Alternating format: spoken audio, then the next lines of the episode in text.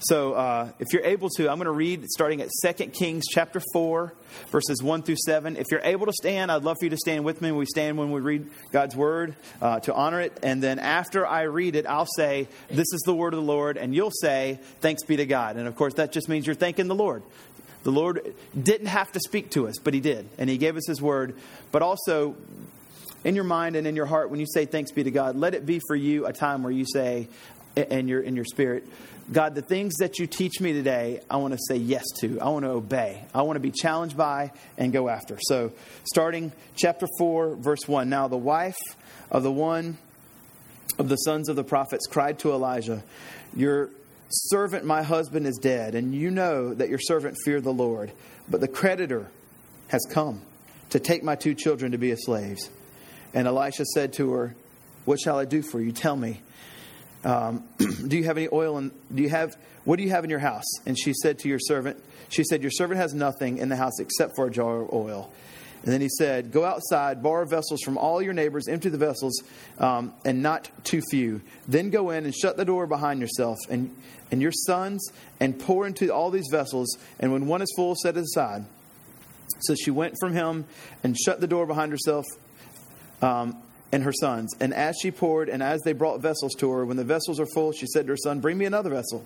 And uh, he said to her, There is not another. Then the oil stopped flowing. She came and told the man of God, and he said, Go, sell the oil, pay your debts, uh, and you and your sons can live on the rest. This is the word of the Lord. Thanks be to God. You can have a seat.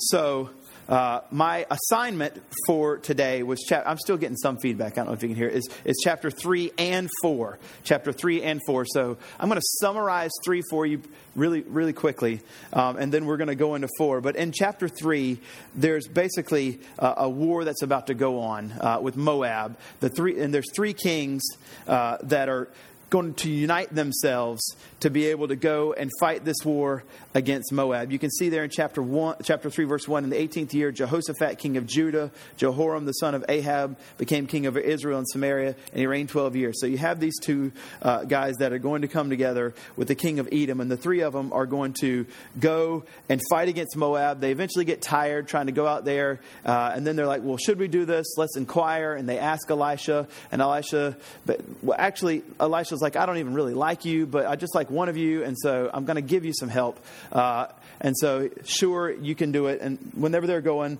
uh, they're going to go and they're going to fight against them. Um, eventually, uh, it gets to where it looks like they're going to win. And if you get towards the end, Moab, uh, the king of Moab, whenever they're just about done, if you get in verse 25, uh, they overthrew the cities and every good piece of land.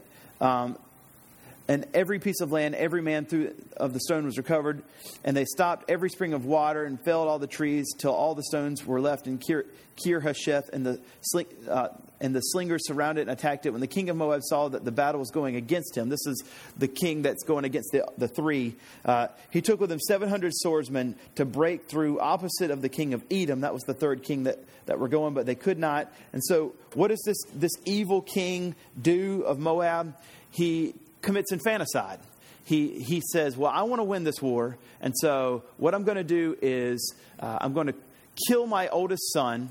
Uh, and offer it to the god of Chemosh. This is a, a pagan, this is not a god, this is a, a non entity, uh, but he thinks by doing this it'll help him. And it says, Then he took his oldest son, who was uh, to reign in his place, and offered him a burnt offering on the wall. And there, so he thinks that that's what is going to bring about their win against the, the three kings of Israel, uh, well, Israel, Judah, Edom. And, and it says, uh, And there came great wrath against Israel. Now, that, that word against uh, commentators say there's four different ways to interpret this.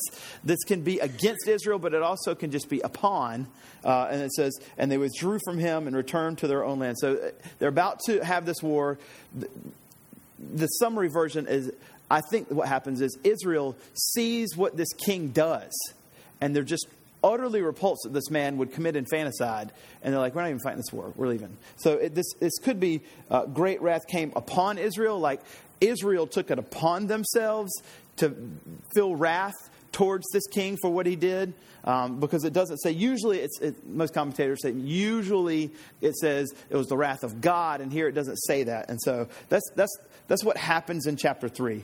Um, I'm going to refer to it in just a second um, because you have an instance of great desperation by this king of Moab. And what does he do in this great instance of, desperation? He looks to his fa- pagan god of Chemosh and tries to appease him by infanticide.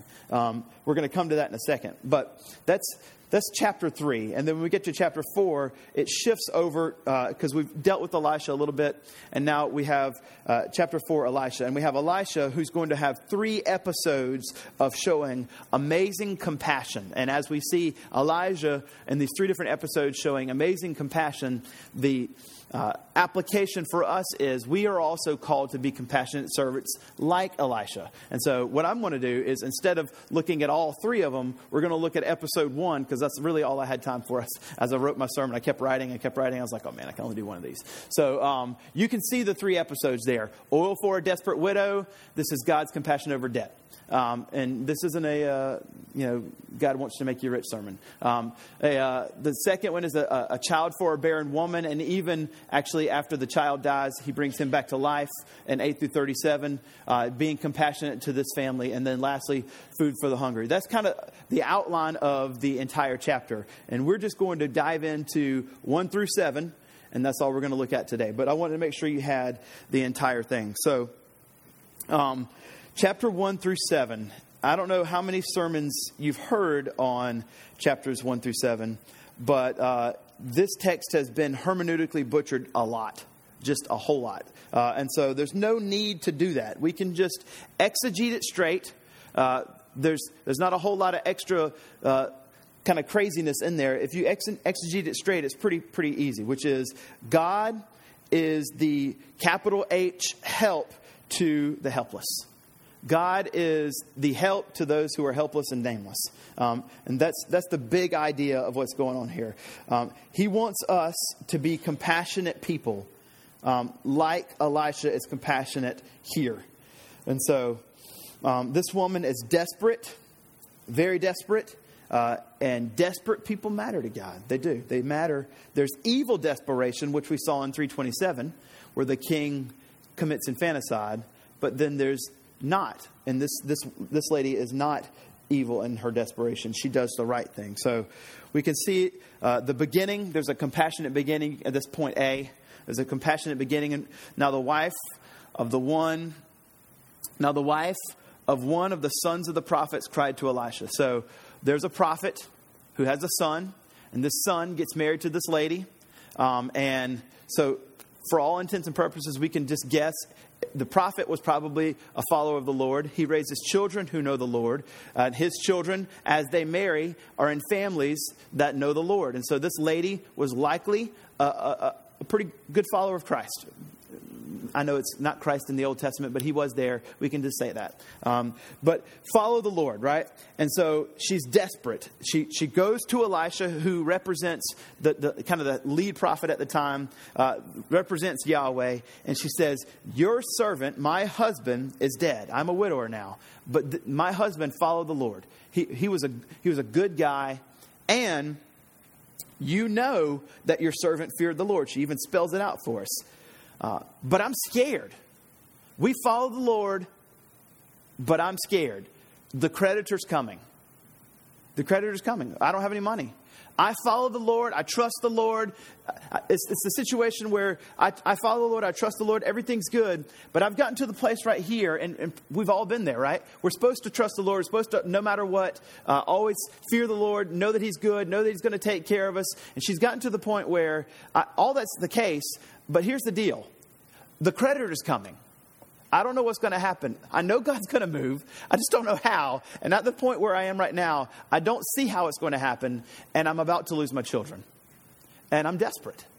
I'm absolutely desperate.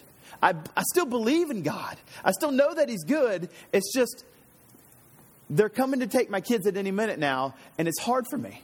It's hard for me to still know that God's good and still know that I can trust Him. I do, but I'm scared. I'm scared because my kids are about to be taken from me. And so uh, this is her time of crisis. Now, we should notice a couple things right from the start. One, in her desperation, she doesn't turn from God, she turns to God. She knows still where to go. In your time of desperation, whenever that point comes where, okay, it's about to, like, something's about to happen that's going to really not be good, uh, this is not the time where you turn away from God. Like this lady, she turns straight to God. She knows exactly what to do. She goes straight to Him. But she knows that something bad is going to happen any moment. This is, as Dale Davis says, this is the Christian woman that has served Christ faithfully, but just got told that the cancer's returned. This is the earnest Christian husband and father who raised his children to know the Lord and the fear of, uh, of, the, of the Lord, but then just had a drunk driver smash into his car and he just lost his wife and his children and he doesn't know what to do. This is like, I'm, I'm scared right now and I'm, I need the Lord to do something. I know He can, and I know He will, likely, and I just don't understand. But this is where He is right now. This is where she is right now. And in the midst of that terrible trial, right in that moment, it's easy for us all just to say, okay, God hasn't done anything up until this point for me.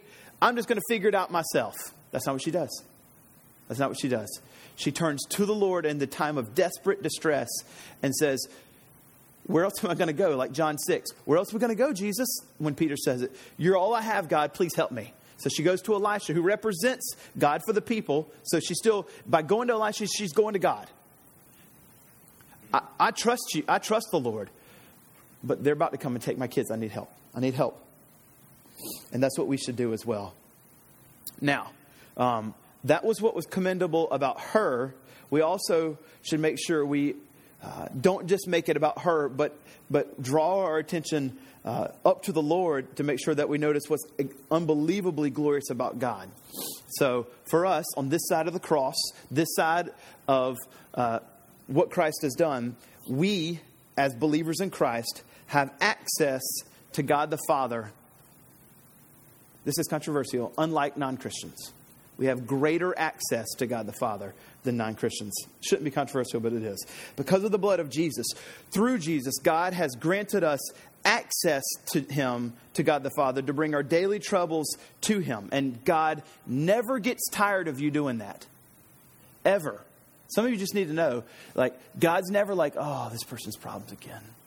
Never going to happen. I might do that. I don't want to do that. I might do that. But God will never, ever, ever think that to himself about you. You got another one? Bring it here. Bring it here. Some of you just need to know that about God the Father. Always ready. Always ready to hear what's going on in your life. And we, like, uh, like this lady and like David, are able to to say these same words like David was distressed in the time of the cave. And this is what he says in Psalms 142, 1 and 2. He says, With my voice, I cry out to the Lord. With my voice, I plead for mercy to the Lord. I pour out my complaint before him. I tell my trouble before him. So, while we commend her, we should also just stop and think about what's glorious to God. We have access to God and He allows us to come forward and literally let these words be true. That we can go to Him and say, God, I'm going to cry out to you. My voice is going to plead to you. I'm going to br- pour out all my complaints and all my troubles to you. It's glorious that God allows us. Because of the blood of Jesus, on behalf of Christ giving us access, we have access to God the Father. So just pause for a moment and be in awe of the fact that you can actually go to God with your troubles. This is what this lady does. So she goes to God, but she goes to God. This is amazing. This is absolutely amazing. So as we're looking at that, we should notice that on the first side. On the second side, though, kind of the first challenge and second challenge. First challenge, in our times of distress, um, go to God. In your times of desperation, go to God, not away. But I want to look at Elisha also for a second and kind of flip it because not every one of you might be desperate and distress, but you might be in kind of the, the person of Elisha. Um, Elisha has been living in such a way uh, as a righteous prophet before the people so that in such a way so that whenever people have problems they look at him and they say, This man has lived in such a way before me that I know he loves the Lord and I know he represents the Lord, and I can go to him because I know that he walks with God and I know that he can help me. So, if, if we're looking at this first little uh, compassionate beginning with the two challenges, the first challenge is in your moment of desperation, like this lady, don't run from God, run towards God and give him all the glory for, of it, uh, for it. The second challenge is if you're not desperate, live in such a way like Elisha so that whenever your church family around you is desperate, they know that they can come to you. Like that she knew she could go to Elisha whenever things are going south for them because they know that you are the kind of person they can come to for help that will give them the kind of biblical uh, counsel that they need. Both of these things are going on here. And it's pretty amazing. So she goes to him. You know, my servant is, my husband is dead. You know that you, you, he feared the Lord, but the creditor has come to take my children to be his slaves. Notice what's not there. What's not there is um, so here's my solution, Elisha, that you need to do. So here's what needs to happen, Elisha get it together. None of that. It's, uh, I can trust Jesus with this situation. Here's the situation. Please, Lord, do something. Just notice what's not there also. She doesn't say anything more. Now, here we're going to feel uh, the compassion, and it's there. Maybe it doesn't translate from Hebrew to English to ESV to you, but I'm telling you, it's there. Uh, you can hear the compassion that he has. And Elisha says to her, What shall I do for you? Um, tell me what you have in the house. It's not what do you want, but tell me what can I do? As a matter of fact, is there anything in your house? Let's, let's think together. Is there anything in your house that we can do to try to make sure that we can find something to get you some money? What can I do? What's in your house? So there's uh, compassion. This response is filled with compassion as he looks at her. Um, he's wanting to make sure he helps. So uh, big picture application, just as we look at verse 1, verse 2. Go out of your way. God's called us as believers in Christ to go out of our way to show compassion to those who are around us, who are desperate and distressed. It's really easy to have Seinfeld compassion and not Jesus compassion. Seinfeld, just good luck with all that. You know, glad to hear the story. You know, don't do that, right? If you don't watch Seinfeld, I probably shouldn't recommend it. Um, but I watched it back in the 90s, and it was funny. Um, but that's what his that's what his, the level of his interest of help was. Now that i've heard your story good luck with all that. Um, we don't need to do that. Instead as christ followers uh, go out of your way to show compassion to those people who are around you who are desperate and distressed. Yes it will take some of your personal time away from you. Plan on that. Plan on losing your time to the people who are desperate around you. As a matter of fact, I would even go further and say, I think that the Lord wants you to plan on sacrificing your personal time for the sake of those around you who need your help. Tell me what you have in your house. What's there? He says. And she says, Your servant has nothing in the house except for a jar of oil. Your servant has nothing. In other words, the oil is not mentioned in this text by the writer to be the spark of possibilities. Oh, I have nothing but oil. It's reverse the sentence I have nothing but oil. The oil is not mentioned to be in this writer's mind or even in the in the text mind the spark of possibilities instead no it's mentioned as a sign of absolute destitution the situation is dire. She has nothing. She is wholly inadequate to do anything about her situation. That's what the text wants you to get. It's not oh she's got one little thing. It's she's completely inadequate here. She has absolutely nothing but useless oil. That's it. The point of the text is to show us that she has absolutely nothing. In a similar fashion, in Mark chapter 6, where Jesus feeds the 5,000, um, and the, they bring up the, the the, the loaves and the fish, and you're like, what do you have? Oh, there's 5,000 people. It actually says 5,000 men, so that means there's probably 5,000 women, and for every Hebrew, two and a half children, you know, good 12 and a half, 12,500, maybe 15,000. They probably had more children back then, um, except for Remedy. We seem to have a lot here, but nevertheless. Um, there's a lot of people there. It's 15,000 people there, right? Oh, we're going to feed 15,000 people. It's like uh, 4 or 5 p.m. We can't send them to the Hebrew bell. So what can we do? Well, um, that's the Taco Bell. That, and so we can't really do that because uh, it says over and over and over, we're in a desolate place. We're in a desolate place. We're in a desolate place. So there's, there's nothing out there. There's no Waffle House or whatever. And it says, well, what do we have? Well, we have we have these little fish and bread. Oh, okay. How's that going to work? That's the same thing here. Like, you can't feed 15,000 people with this. You can't take care of this lady's situation with this oil. It's wholly inadequate. And Jesus says, I want you to feed all of them with that. Why does Jesus do that? Why does Jesus say, I want you to do something that's totally impossible? It's totally impossible. I want you to take this little bit and feed 15,000 people. He asked them to do something that's completely impossible. Why would Jesus ask them to do something that's completely impossible? Is that mean?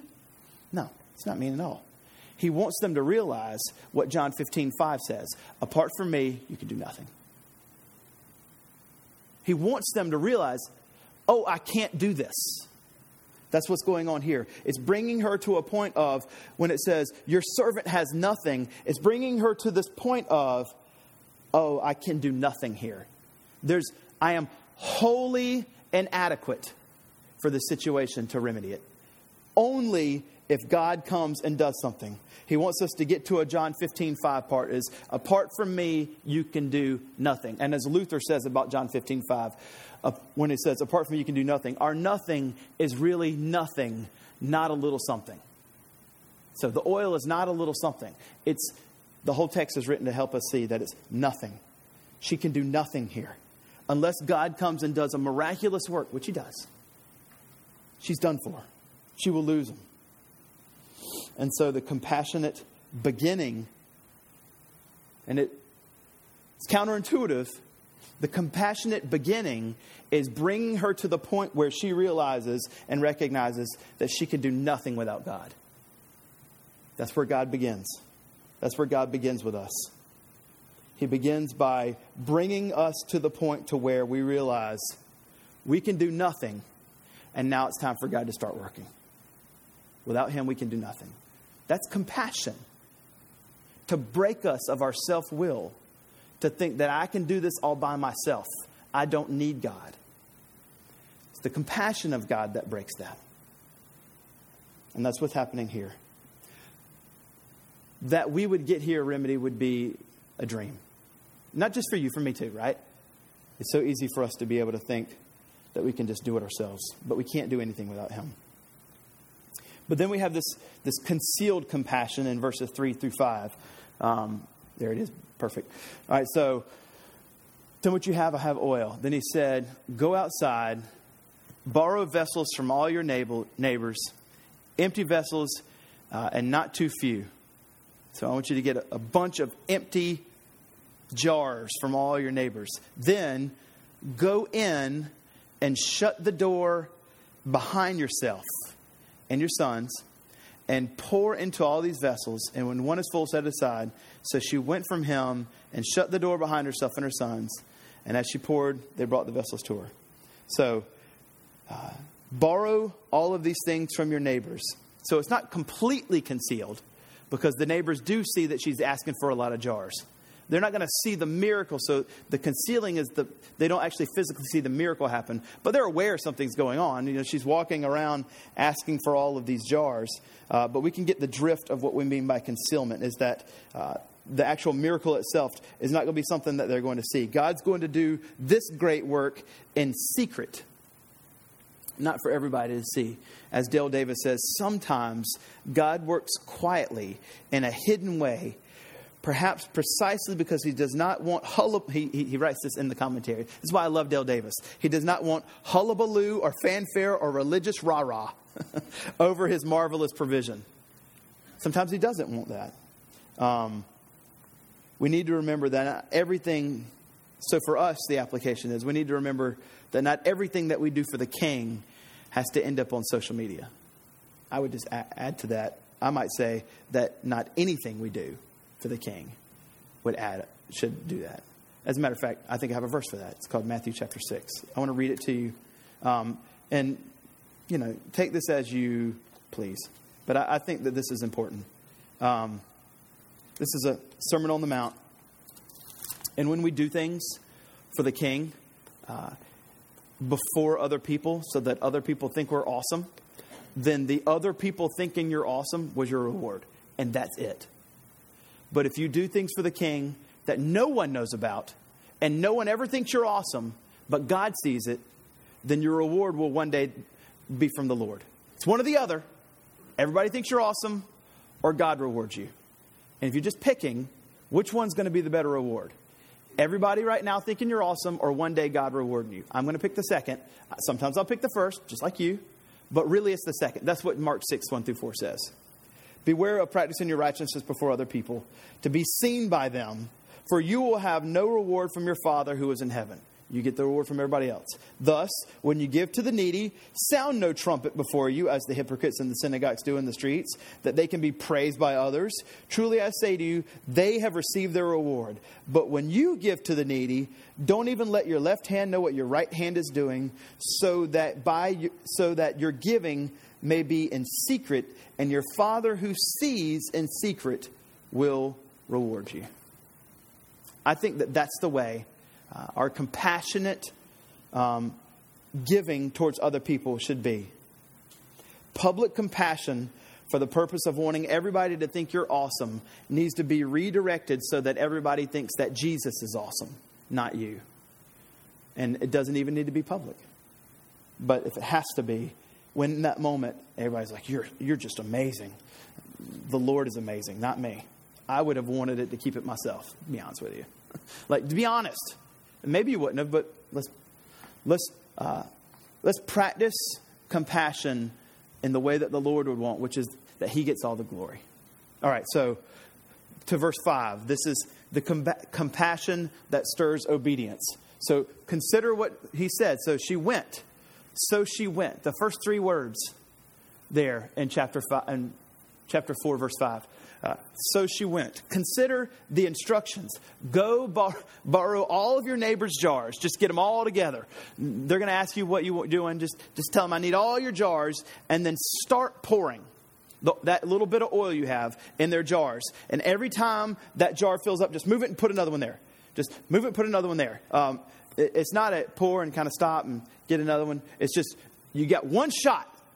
As soon as you start pouring, just keep doing it because once you stop, it's going to stop. Um, that's what the the uh, the these verbs these are in, in 5b are in participles that just means they end in ing so it's suggesting a continual action the lord's going to do this in this moment where you start pouring and you just you do this and then once you stop then boom it's over um, so god's provision of her having all these jars filled dependent on her obedience so she went so she went so she went and asked all the neighbors. God's provision depended on her obedience.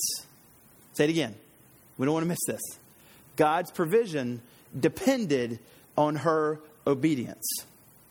The Lord providing depended on her obedience. Sure, God can provide for the church and in our lives despite our disobedience, of course. Happens all the time because the Lord is gracious. That's amazing grace, right? When God provides despite our disobedience.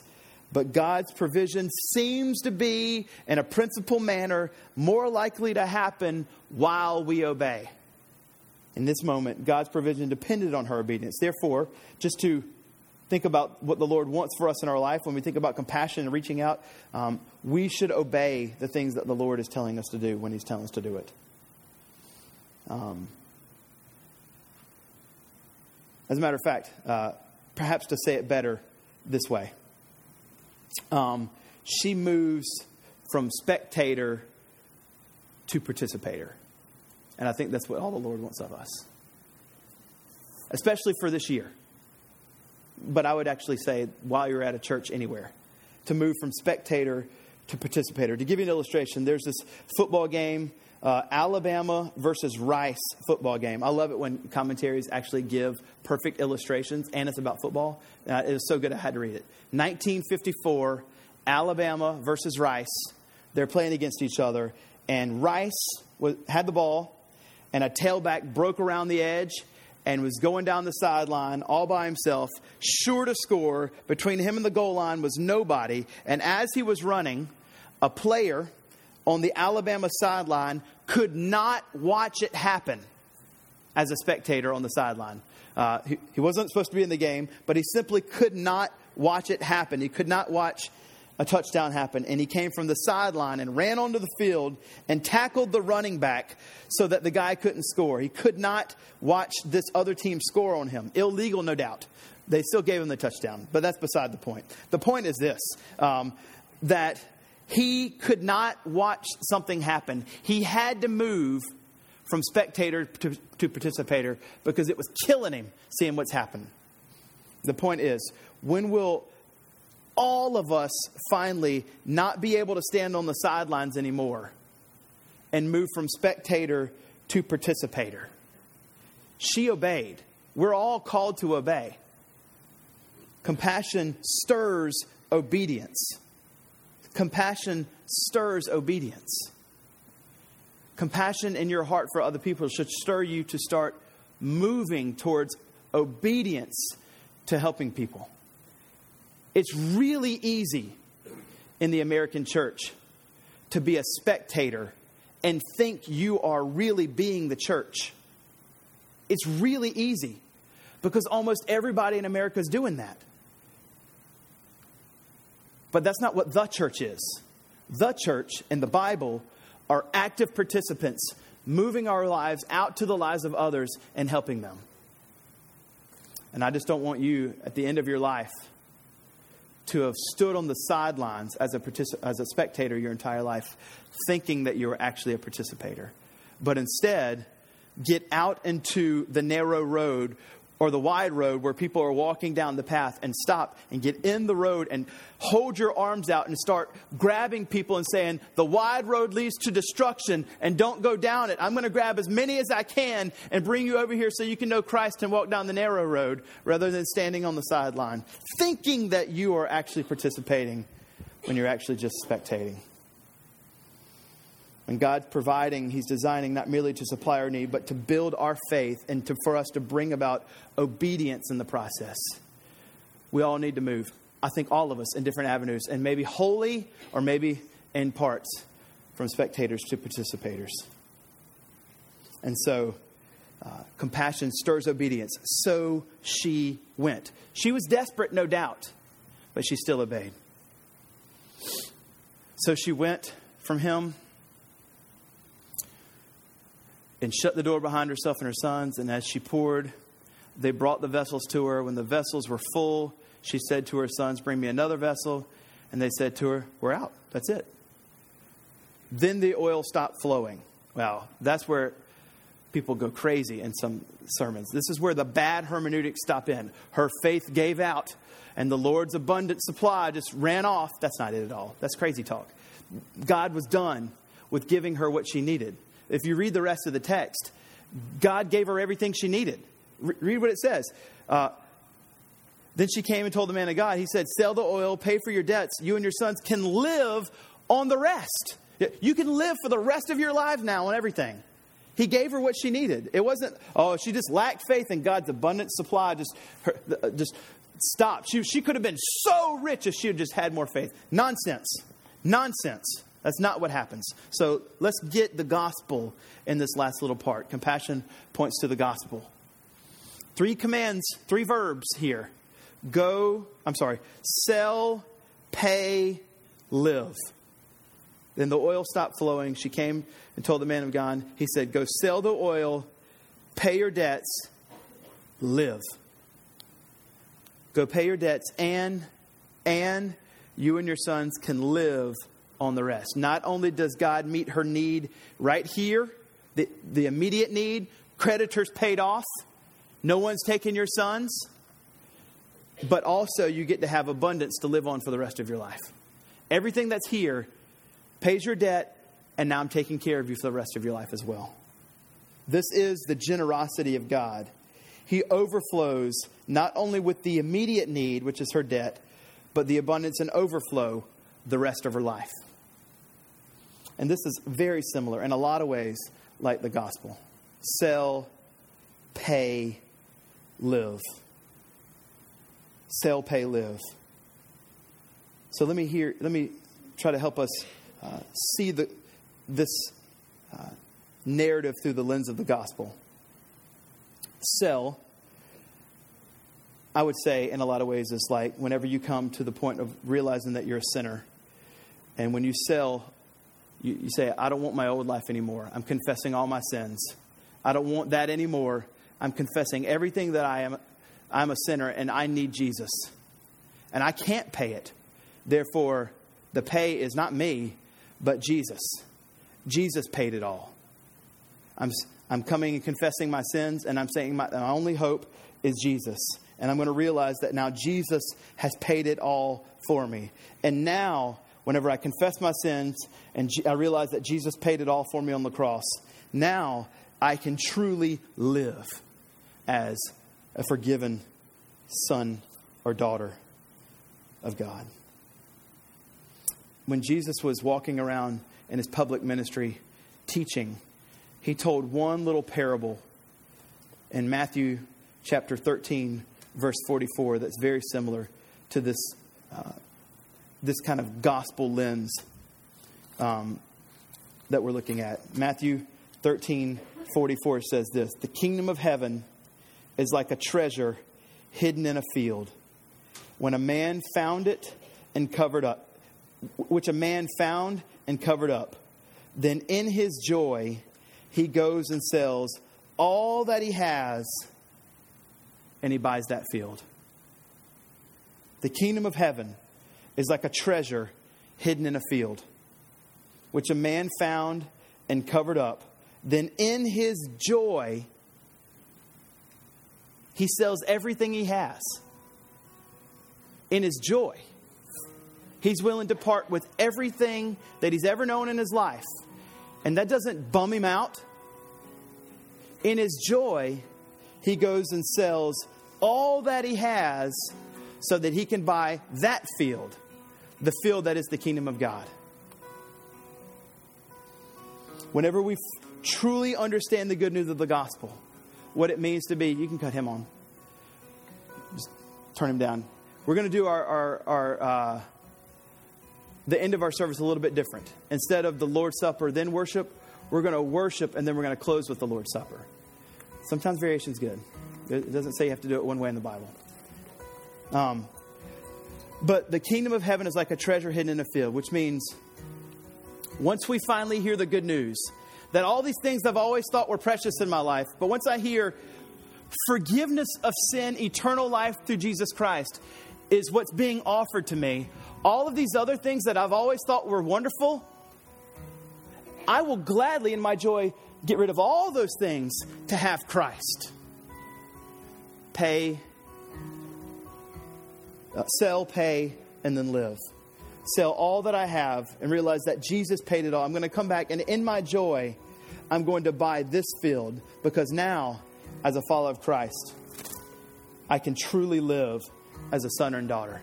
And I realize that all those things that I thought were awesome in this world are nothing compared to being forgiven of all my sin and being called a son and daughter of King Jesus. So, what's the gospel response for us today?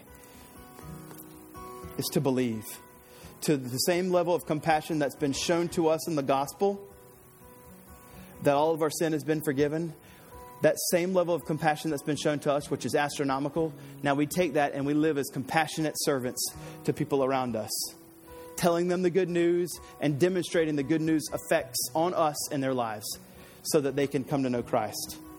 What's God calling you to do today? Trust in Him today for the forgiveness of your sins if you don't know Him.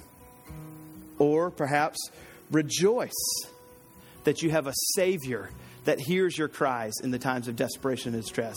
Or if you are desperate right now, come to Him in this time of need. serve the king for his glory, not for yours. Or maybe he's just calling you, and maybe this is the, this is the toughest one. You've always thought that you're a participator, and you're realizing that maybe you're not. Maybe he's calling you to say, No more spectating for me in my walk with Jesus. I thought that I was, but I really haven't been. Most of my life is wrapped around me. And you're going to move away from spectator to participator. You just can't take it anymore. You've got to get in the game and do something for the world that's falling apart around us. Whatever it is, let's obey Jesus. Let's be people of action and let's be people of faith. Let's be the compassionate servants that He's calling us to be to the people around us. I'm going to pray and we're just going to worship here. Uh, and then after a few songs, I'll come up and I'll lead us in the Lord's Supper. God, be with us now as we worship. You're so good to us. You paid it all for us. Be with us as we sing out to your name and for your glory how good you are. In Jesus' name.